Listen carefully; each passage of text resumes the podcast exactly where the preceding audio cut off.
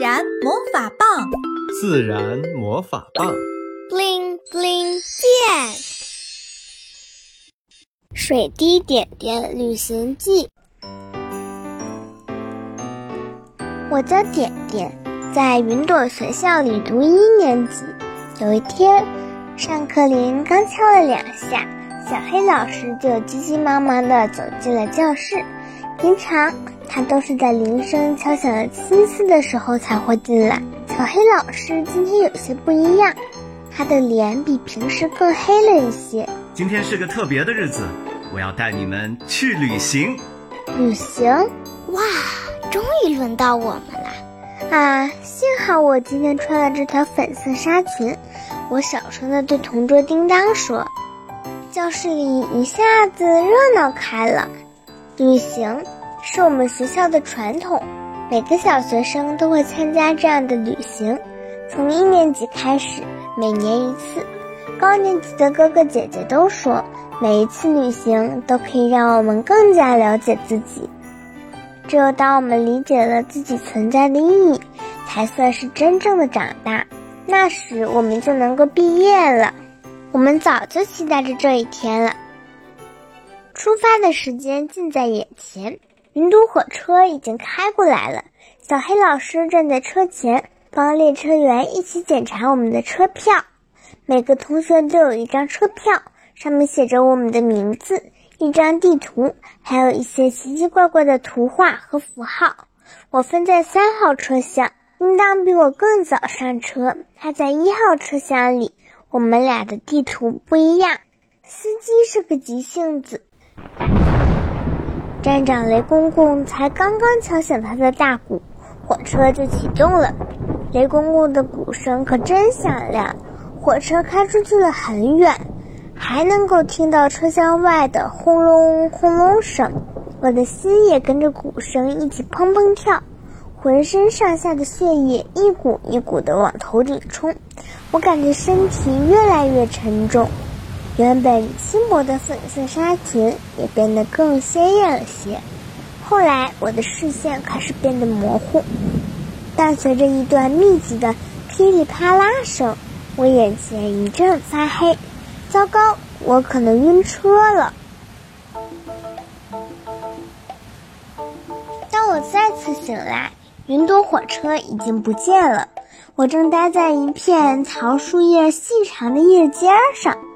我变成了一个圆溜溜的水滴，粉色纱裙不见了，阳光照在我透明的身体上，荡出彩虹色的光，红色、橙色、黄色、绿色。哎呦，我正数着彩虹的颜色。风婆婆冷不丁地冒了出来，桃树叶跟着晃了晃，我就一猛地掉了下去。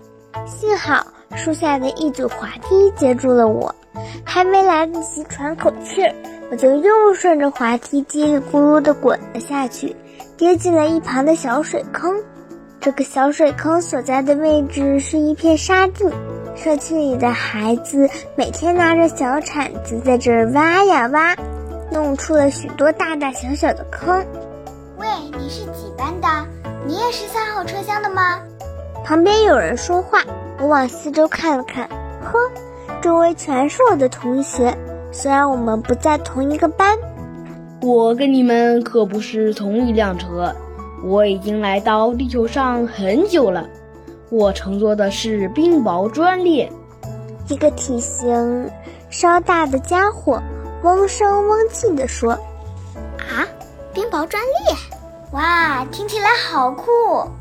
咦，怎么一点儿也不硬呢？我的身边又热闹开了，就像当初在云朵学校的教室里一样。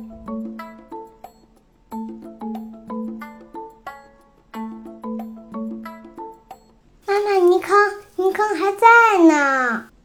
一个小女孩穿着红色的小雨鞋，沿着湿漉漉的小路啪叽啪叽地走了过来。妈妈，快来看，泥坑变大了。她扬起红扑扑的小脸说。是呢，昨晚下雨了，泥坑变大了。你今天想怎么玩呢？我要挖一条河，还要搭一座城堡。小女孩说着，手里的铲子已经忙活上了，挖、铲、捏。我和同学们被她搅弄得晕头转向，稀里糊涂地流向了另一个大水坑。原来她已经把几个水坑连起来了，我们汇成了一条河。啊，这就是河啊！我忍不住嘟囔。才不是呢！哈克的声音依旧嗡声嗡气的。对了，哈克就是那个乘坐冰雹专列的大家伙。哈克似乎知道很多，他继续卖弄着。这充其量就是条小水沟，河可比这长多了。我当初就是落在了一条河里。我们没能专心听完哈克的故事，因为小女孩现在又做城堡了。她用一把大勺子舀起了我们，倒进了一堆沙土里，接着又用两只手揉啊揉，拍啊拍。我和哈克的身体四分五裂，混在了沙土里，我们变成了泥巴堆成了城堡。小雨滴溜滑梯，一溜溜的小河里，河水哗啦啦，小朋友玩泥沙，挖沙土，和稀泥，搭座城堡好神气。女孩和妈妈一边装饰城堡，一边念起了歌谣。我在一旁听着，哎，这些不正是我的经历吗？车票上那些奇奇怪怪的符号一下子从我脑海里冒出来了，现在我已经明白了其中的一部分，原来这就是我的旅程。正午的太阳火辣辣，城堡很快就被晒干了，稀泥重新变回了沙土，轻轻一碰就坍塌了。原本住在城堡里的我重新变得轻盈，不由自主地向上飘，向上再向上，砰！我撞到了一片树叶，这是一片栾树叶，它张开的气孔抓住了我，我就这样住进了栾树叶里。小雨滴溜滑梯，一溜溜的小河里，河水哗啦啦，小朋友玩泥沙，挖沙土，和稀泥，搭座城堡好神气。太阳光照呀照，我的城堡垮塌了，水滴变成水蒸气，飘飘荡荡上天去。儿和妈妈的歌谣变得更长了，我还在这儿呢，没有上天去，我的旅程还没结束呢。我坐在栾树叶里，忍不住说，接下来我会遇到什么？另一半地图又会把我带到哪里去呢？